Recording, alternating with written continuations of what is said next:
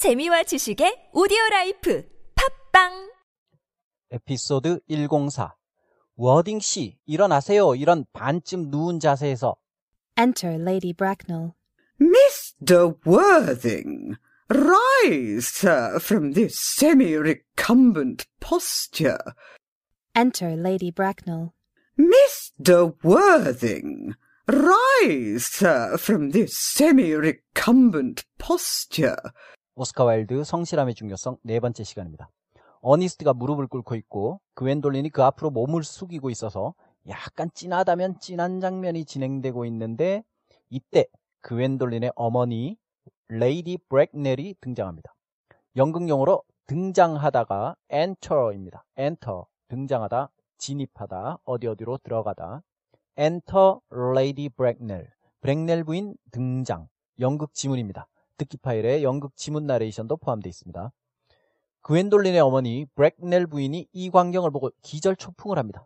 미스터 워딩, 워딩이 어니스트의 성입니다. 잘 모르는 사이니까 이름을 부르지 않고 미스터 워딩하고 경칭을 쓰죠. 그 다음에 sir라고도 하고요. 이 브렉넬 부인은 상당히 무섭고 엄격한 사람입니다.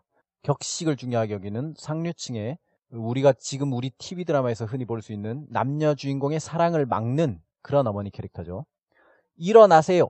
rise. 배트맨 Dark Knight Rise 할 때 그 rise입니다. 떠오르다, 솟아오르다. 해가 뜬다라고 할 때 쓰는 단어죠. The sun also rises. 해는 또다시 떠오른다.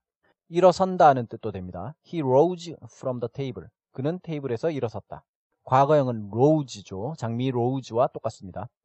rise의 3단 변화는 rise, rose, risen. 일어선다라고 하면 up도 있는데 up은 서 있는 자세 자체에 강조점이 있고 rise는 아래쪽에 위치해 있다가 위쪽으로 위치가 올라간다. 그 올라가는 과정에 강조점이 있습니다. 벌떡 일어난다라고 말하려면 rise 뒤에 to my feet, rise to your feet, rise to his feet 이렇게 to 소유격 그리고 발 feet를 붙여주면 됩니다. 그 여자는 벌떡 일어섰다. She rose to her feet. 자, 지금 레이디 브렉넬이 보기에 어니스트가 반쯤 누운 자세니까 rise를 썼습니다. 명령문이죠. 주어 없이 동사 원형을 맨 앞에 씁니다. 일어나는데 어디에서 일어나느냐? 이 반쯤 누운 자세에서 일어나세요. rise from this semi-recumbent posture. posture가 자세입니다. 자세. recumbent는 누운. 좀 어려운 단어예요. 누운이란 뜻의 형용사입니다. Recumbent posture. 누운 자세. semi-recumbent posture. 반쯤 누운 자세. semi를 앞에 붙이면 반쯤 그렇다라는 뜻이 되죠. semi classic. 클래식은 클래식인데 완전한 정통 클래식은 아니고 뭐 반쯤은 팝스럽게 연주하는 그런 클래식을 semi 클래식이라고 하죠. semi final. final이 결승전이고 semi final은 준결승전이죠. 자, 그래서 그웬돌린의 어머니가 들어와서 외치는 오늘의 문장입니다. 워딩 씨 일어나세요. 이 반쯤 누운 자세에서 Mr. Worthing, rise, sir, from this semi-recumbent posture.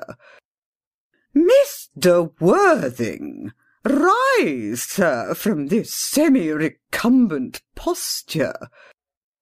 낭독하고 마치겠습니다. 고맙습니다. Mr. Worthing, rise, sir, from this semi-recumbent posture.